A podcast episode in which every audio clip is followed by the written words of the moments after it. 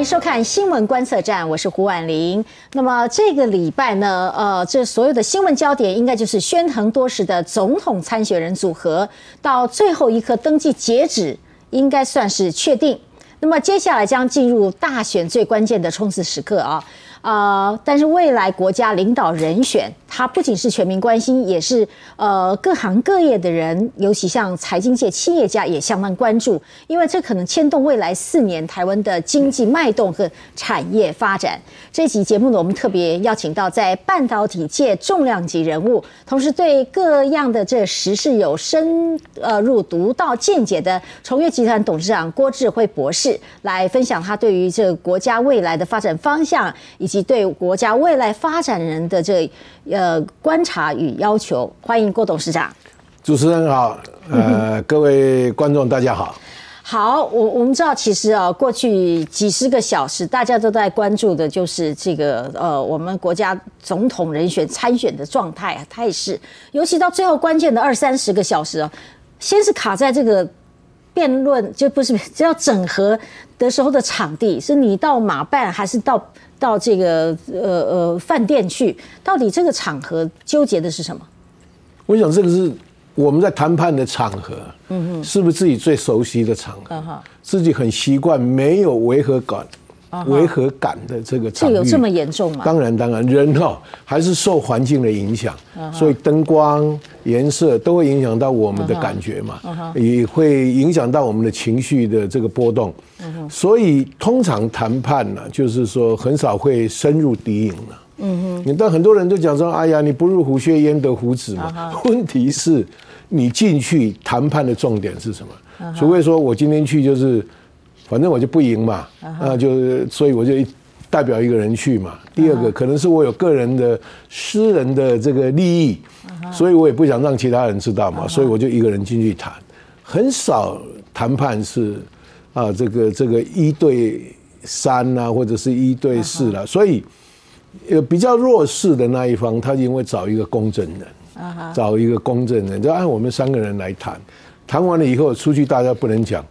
但是通常不能讲的事情，大家很快就知道。是不是怕有在现场做了侧录？对呀。后来事后拿出来当证据。对对对对，那你就是被人家这把握到那个那个重点了嘛。嗯所以谈判呢，通常大家不会到对方的指定的地方去谈判。啊哈。哦，通常会找一个第三第三方。就是哎，可能是比较公正的地方去谈。这个现在的人选登记了哈，登记之后呢，其实要起跑还有五十多天哈。呃，现在来来看起来，我我们从不同面向来看好了，因为大家就是在只在比民调，其实也应该比比看各方面的实力如何。今天郭董事长来到我们节目现场，是财经专家哈，又是经营企业有成。那么我我们对一个国家领导人能不能带领呃台湾民众哦？大家来呃经营财富，其实也是很重要的哈。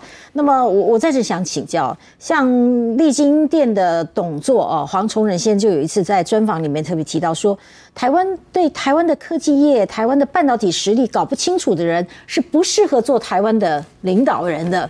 但你认同这个看法吗？呃，黄董事长他的这个先知先觉，我非常的赞同了。嗯哼，哦，因为我其实我们也非常了解，就是说影响台湾的整个经济的走向啊，以目前来看，跟未来十年大概是半导体这个产业。嗯哼，那当然我们也非常感谢我们现在的这个领导，我们的总统啊，那么定位了台湾走这个科技的路线哈。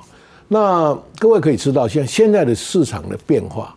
因为全球化，像张忠谋董事长也讲啊，现在全球化已经死了，我现在已经是地缘政治了，所以在基于这样的一个一个趋势啊，台湾的企业势必会跟随着台积电，因为台积电的发展，台积电到美国，所以我们的供应链也会到美国，台积电现在到德国，那么我们供应链也会到德国，台积电到熊本，哇，不得了了，日本政府一看是这么好的一个。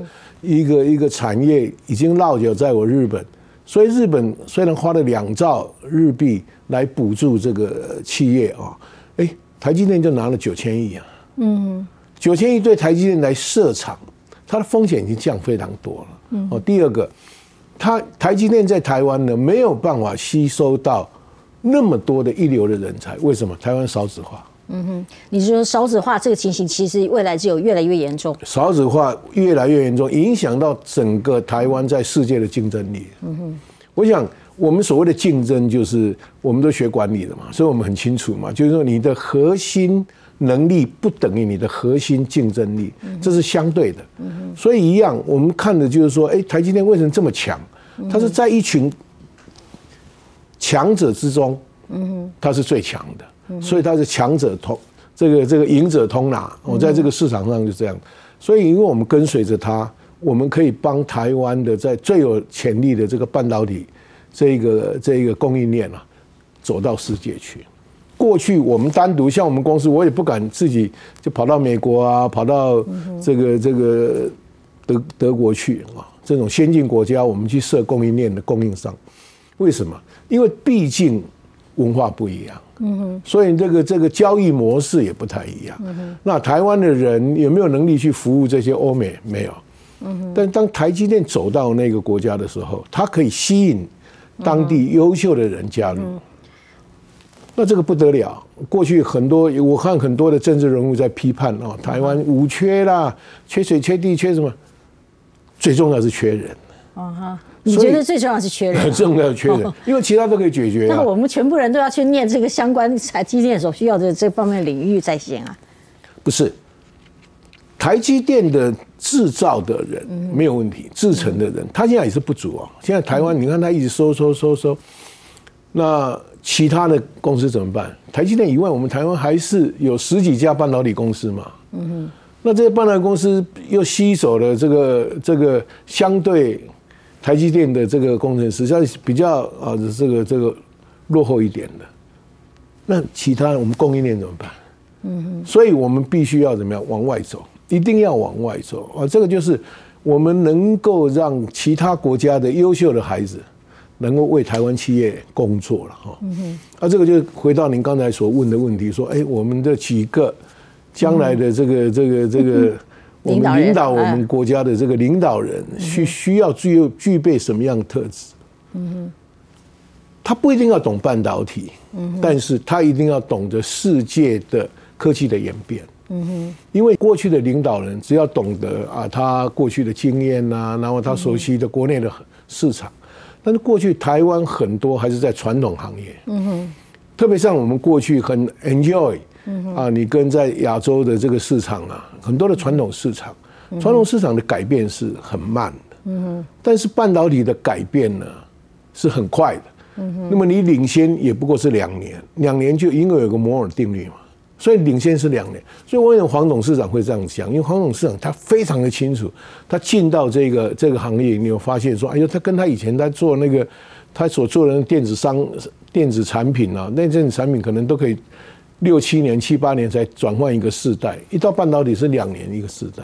嗯哼，所以我们的领导人势必要能够了解世界的改变了哈，然后选择他如何带领台湾的企业往前走。你觉得我们每一位这现在要确定要参选的这个候选人哈，嗯，呃，都很了解吗？经验，嗯哼，经验跟他的学识很重要，嗯哼，专业的训练很重要，跟他后来。他工作的经验很重要，因为这个领导人，国家领导人其实跟企业领导人是，就是虽然那个 scope 不一样，哎哎，但是相似。但是我相信这里面，我讲这个四位领导人里面有一位是企业领导人啊。嗯哼。当然他已经提出我企业的愿景是什么，嗯哼。然后我的 mission 是什么，然后我的目标是什么。其实国家也应该要如此。所以我之前，但是因为国家范围更大哈，因为为什么？它不是只照顾企业，也不是完全以盈利为目标。国家的形象、人民的生活品质、食衣住行都要照料哈。这个这个全部要全方位啊。我们在讲嘛，国家的 vision 是什么？中华民国台湾二零四零年，我们要让我们的国民达到什么程度？二零四零年，你要有这样有一个有一个愿景嘛哈，或者二零五零年。台湾人成世界或者成亚洲收入最高的国家，嗯哼，这个叫做愿景，嗯哼。然后 mission 是什么？就是说我是领导人，我虽然不能够领导各位到二零五零年，但是我可以打下这样的一个基础，在我的任内八年做什么事，那我的我会训练一批接班人，然后他来接班这样做，这个就是有愿景、有能力领导大家走到那个可行的地方嘛。那那您您的观察，这几位都及格吗？有这个，如果就经验来讲，就经验来讲，当然各位可以看得到嘛，哈，譬如说我们现在的副总统，因为他有在国外念过书，国外念书是非常重要的一个关键的。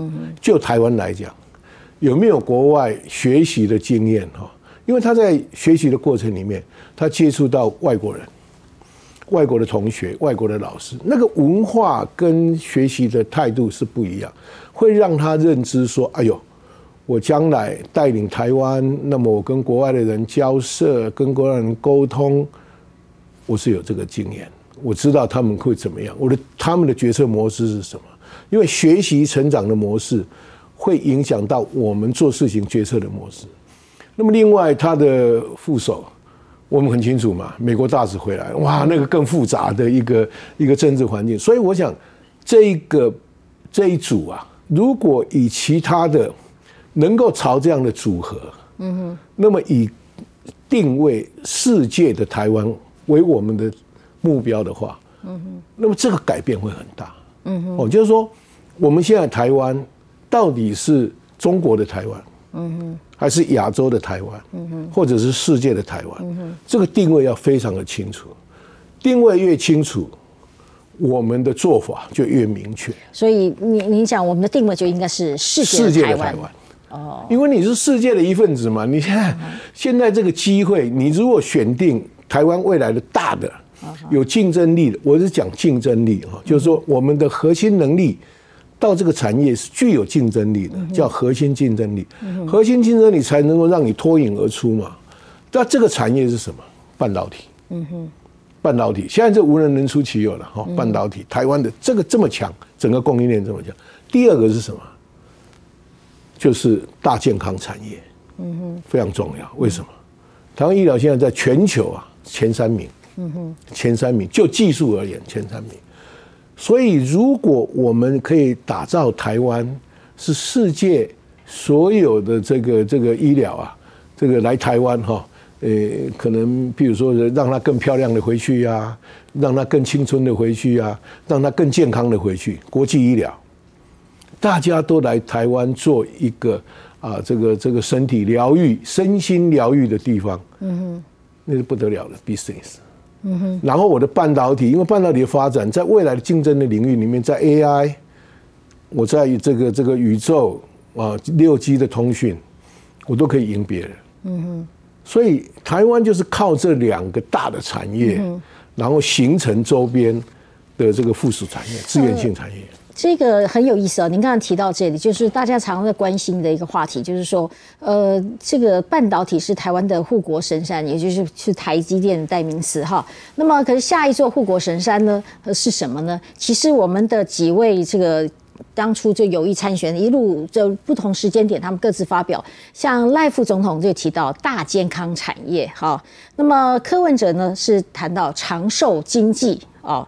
那么侯友谊谈到运用 AI 产业，像生技医疗、新能源车、绿能等。我们当然是希望走一条对的路，走一条对的路。我们我们想做企业，哈，呃，其实也没有什么太难。企业，我们讲说，我们要 do the right thing，to do thing right，就做对的事情，然后把事情做对。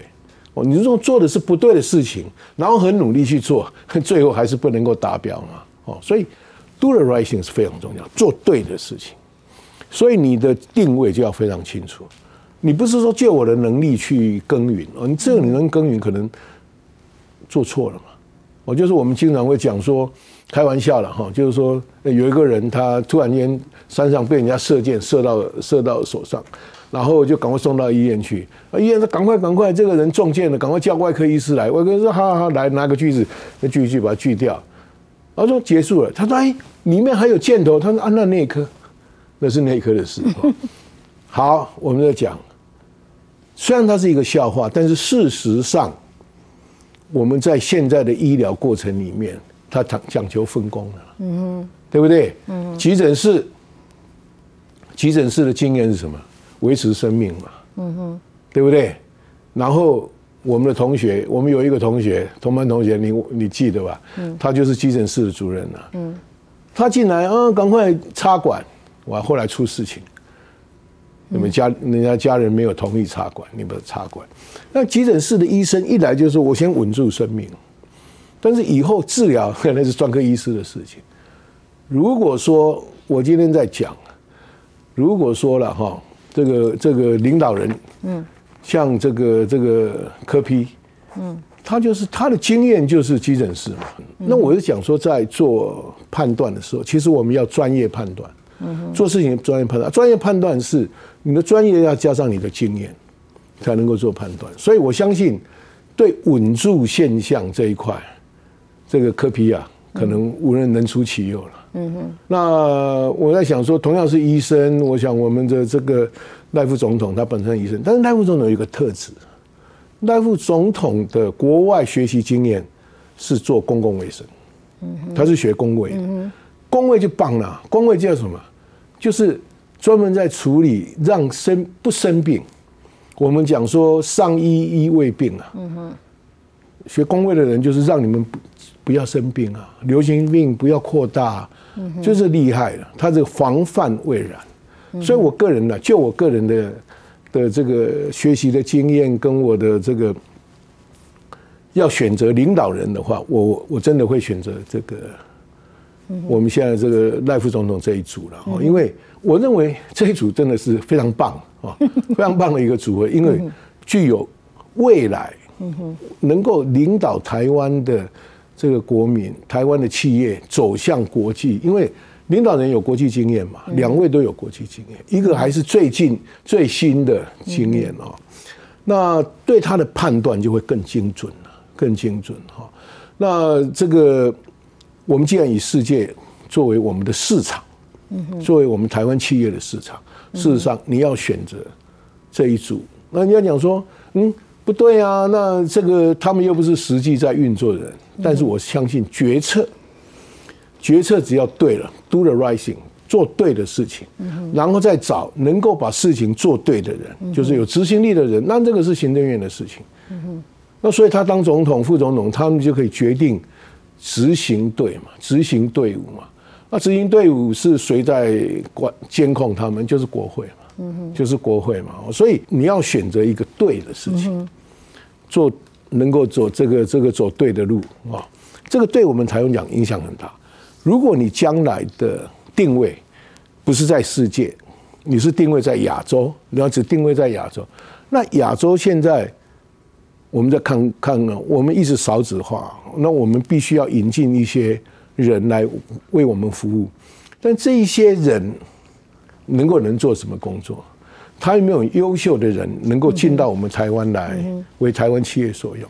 不一定。嗯哼。啊，所以我们不能够只定位亚洲。嗯哼。哦啊，也不能够我只定位在中国，因为你不能说我啊，我跟中国我的文化啦，我的语言是通的。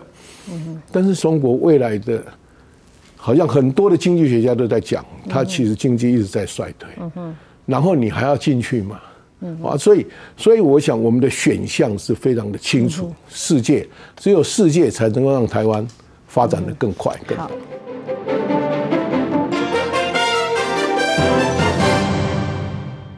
欢迎再回到新闻观测站的节目现场。那么我们这一集节目呢，独家专访崇越集团董事长郭智慧博士。哈，呃，郭博士呢，呃，不仅自己亲自白手起家掌理企业，哈，那么实际上他对这个各方面现在时事啦，哈，时政呢，都有深入的剖析，呃，经常发表意见啊。那么刚正值现在我们这个国家候选人啊，都都产生了。我再问一个相关这个竞选的这个新闻哦，比方说，嗯。以现在的几位参选人哦，他们的从政资历都长短不一哦，当然有不同的特质，但是呃，有两位是直辖市长的个层次，有一位是已经历练了直辖市长、行政院长、副总统，他这从政的资历，呃，是不是绝对关键呢？对，资历绝对是关键了。那也就是说，我们在讲说这个。资历是形成你经验的一个非常重要的一个过程。那么这个过程的目的是什么？就是帮助你将来在做决策的时候能够做对的事物。那这个我看呢，就是虽然直辖市长有有有有两三位哈，三位都是直辖市长，但是当过民意代表的只有一位。嗯，还是回到赖副总统。对，因为只有当过民意代表的人才能够倾听民意。没有当过民意代表的人，他没有听倾听民意。啊，对不对？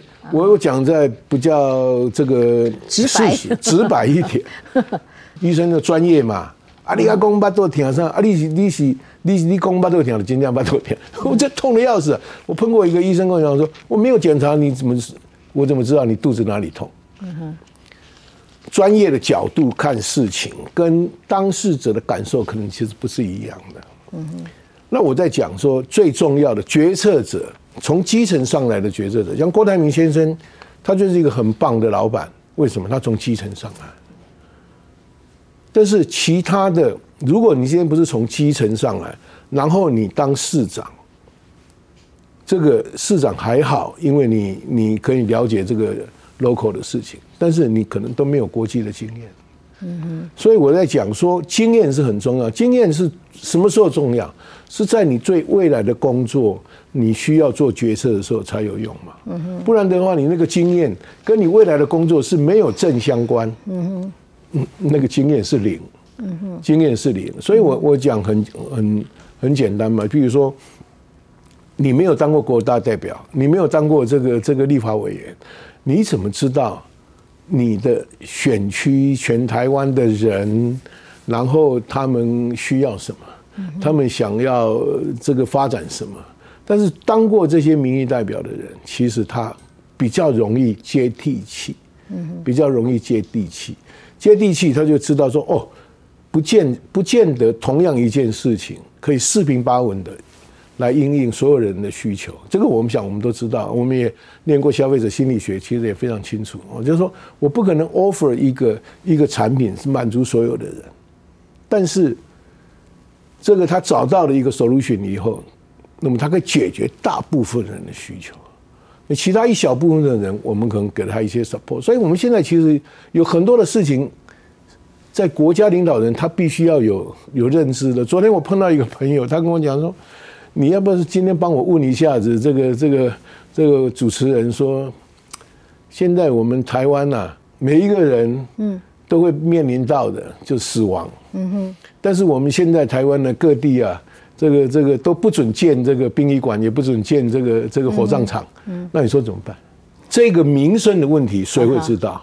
啊哈！我想没有当过民意代表的人不会知道民生的这个问题啊。我的意思就是说，当然了，这个没有办法马上满足百分之百的人，就是说你大概标准差大概是三趴还是六趴。没有办法满足百分之百的人，但是可以满足大部分的人。其实，我想这个是施政的重要性。嗯，所以我们的这个国家的领导人，他要满足的，也就是大部分。啊哈。哦，就是说，在在这个这个这个三个标准差之内，或者两个标准差之内的。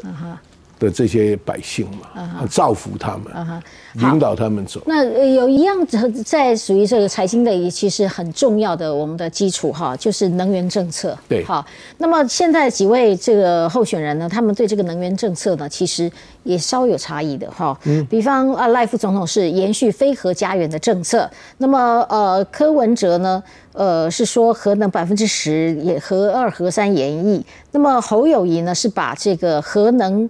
纳入能源的选项，那您看呢？其实我们国家未来这个这个政策有没有那么重要？OK，这个是这样子哦，就是说当初这个呃飞核家园等那个时代的核能其实是危险的，所以基于保护台湾的这个老百姓啊，当然我们不能让老百姓有任何一丝丝的这个风险，所以它废核产生绿能。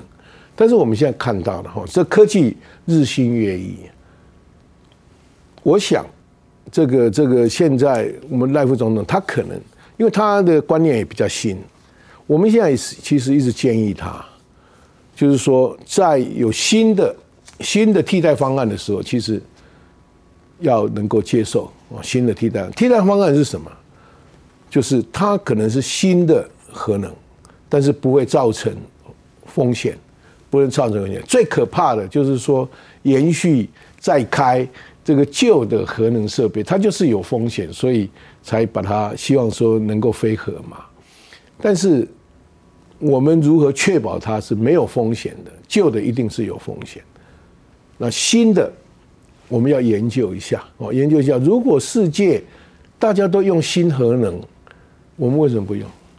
嗯，我们为什么不用？那就要盖新的喽，那就要盖新的，用新的。但是现在我们坦白讲了哈，现在我们一直在讨论的那个小型核能 （small modular reactor） 哈，那个是更有意思，那个就等于是你你一个生产单位的 backup。所以我以后我只要允许企业自己可以保证，而且对环境影响、环境影响评估没有问题的，嗯，太棒了。嗯你为什么不做？对不对？它可以很便宜嘛，成本更低嘛。那因为我们现在坦白讲，半导体用的电非常的贵。我们如果用现在现在的这个发电哈，其实很难满足这个 ESG 啊，就是联合国的 S 呃这个这个 SDGs 的这个规范。所以人家其他的国家都开始在 study 这个新的核能。我认为。我们在目前没有得到非常完整的这个使用资料，安全无虞以后啊，其实那个比较成熟的成熟的状况时候，其实台湾还是应该要啊与时俱进的哈，不能够老是抱着这个这个阿公阿妈而且阿做那个时代的这个规范来来限制我们的这个这个子孙啊，说阿林别再用。那规定这就好像说，呃，以前台湾湾湾阿妈湾阿祖，因拢有白卡嘛，都有缠足。后来发现那时候缠足是什么？缠足是说啊，睡啊，走路摇曳生风啊。但是后来发现说，缠足其实对女性是一种非常可怕的这种这种无厘头的限制嘛。我解放了以后，哇，你看看现在大家不缠足走路也是摇曳生风嘛。所以我的意思就是说。很多的规范是基于那个时候的需要，但我相信呐，这个这个绿电一定是全球的希望，在未来二十年、三十年，甚至五十年、一百年，一定都是 green energy，也就是说不会产生污染、不会对地球产生伤害的发电系统啊，这个我们都可以研究。所以我相信，呃，现在赖副总统虽然延续，因为现在没有更好的手入讯，所以他当然是废核。但我相信，以他的聪明才智，跟他的能力、决策能力，他应该当可以完全证明这个新的核能发电没有问题的时候，我相信他是可以接受。嗯，哦，为了台湾的企业的发展，我相信以他过去的这个决策模式，他会帮助台湾的企业更有竞争力。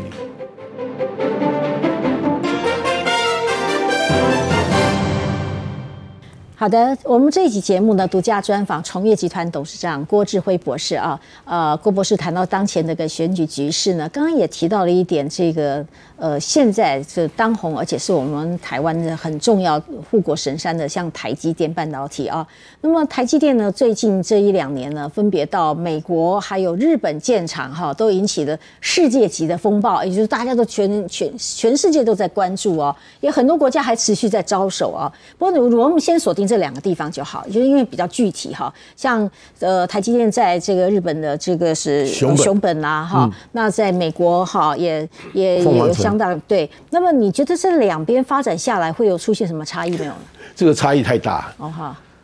我们先讲美国，美国从开始到现在那个厂还没盖好啊。这两天呐，这两天哦，为了说希望在明年的这个呃六月啊开始。可以小量生产了。其实这两天一直在开始在装机，但是它还有一些工程还没有完工啊。那这个这个，我想是工作文化的问题。美国人把工作哦，白天的工作或者晚上工作，工作这件事情当做他生活的一部分。嗯哼。但是我们亚洲人，特别是台湾人或者日本人，把工作当做我们。生命的全部。最起码在他这工作的这个期间里面。可是我们亚洲人不就是因为是这样，所以才比较成功嘛，勤奋一点，生产力比较强。就产业竞争力而言呢，最产业竞争，所以你看看美国，因为它的文化是这个样子哦，所以美国的这个这个制造业就越来越越衰退，越来越衰退。然后它也一直往往这个亚洲啊比较后进的国家哈去去做生产。那美国只保留研究发展，因为美国的那个创意非常好。所以那个 IC 的设计公司，你在戏谷，你看哇，这个这个这个好上千家的这个 IC 设计公司，所以它是需要台积电的。美国国家需要台积电来帮他制造，但是美国人是不适合制造，不适合制造这个工作，不像我们台湾，因为半导体这个二十四小时三百六十五天不能够停的，然后它的竞争很厉害。那台湾有独特的这个环境。造成台台积电今天啊能够这个独霸世界了哈，但是他到熊本以后发现说，哎，我在熊本招的这个日本的这些员工，他们来台湾受训回去以后，他们很高兴啊，为什么？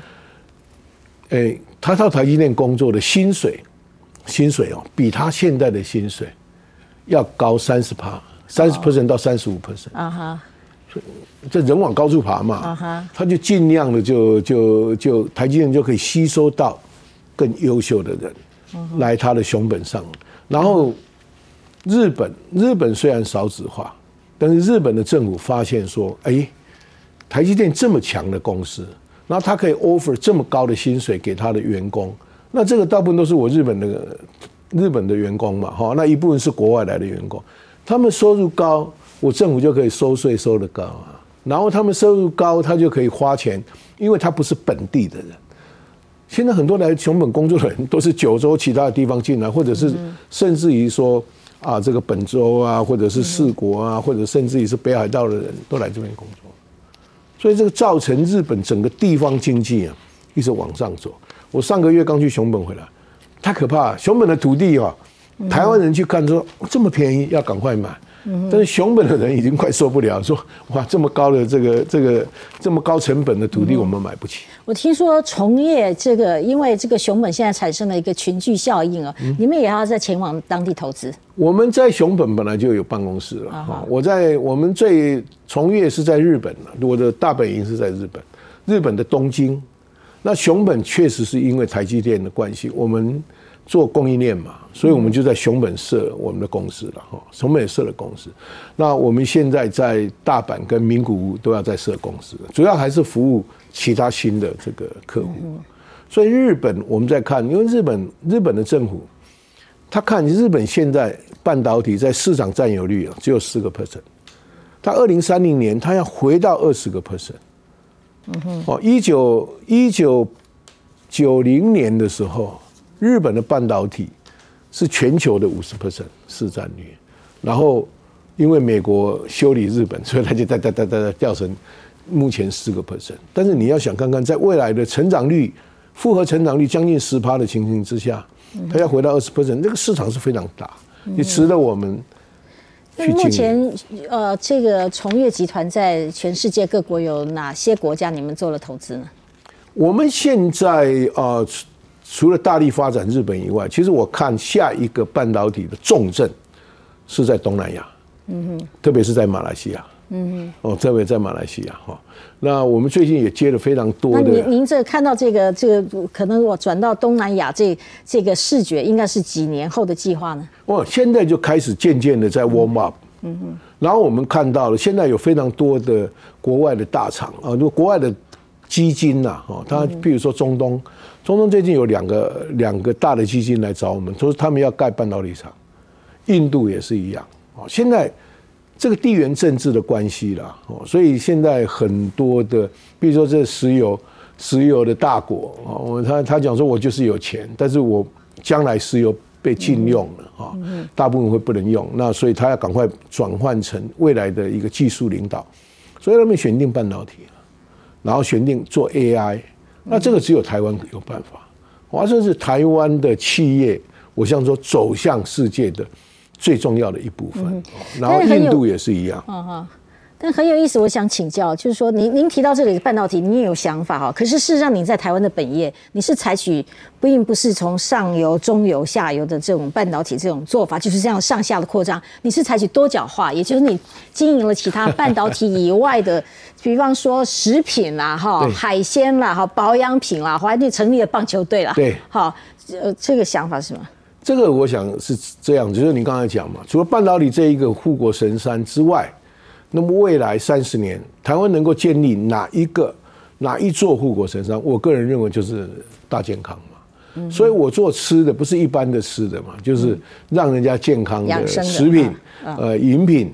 哦，那我运动是我因为我有经营运动中心，那我们也是帮助大家能够更健康哈。那我有棒球队，其实是说我们有一套让这个运动选手他的表现更好的方法。所以我们就成立了棒球队，我们成立运动表现中心啊。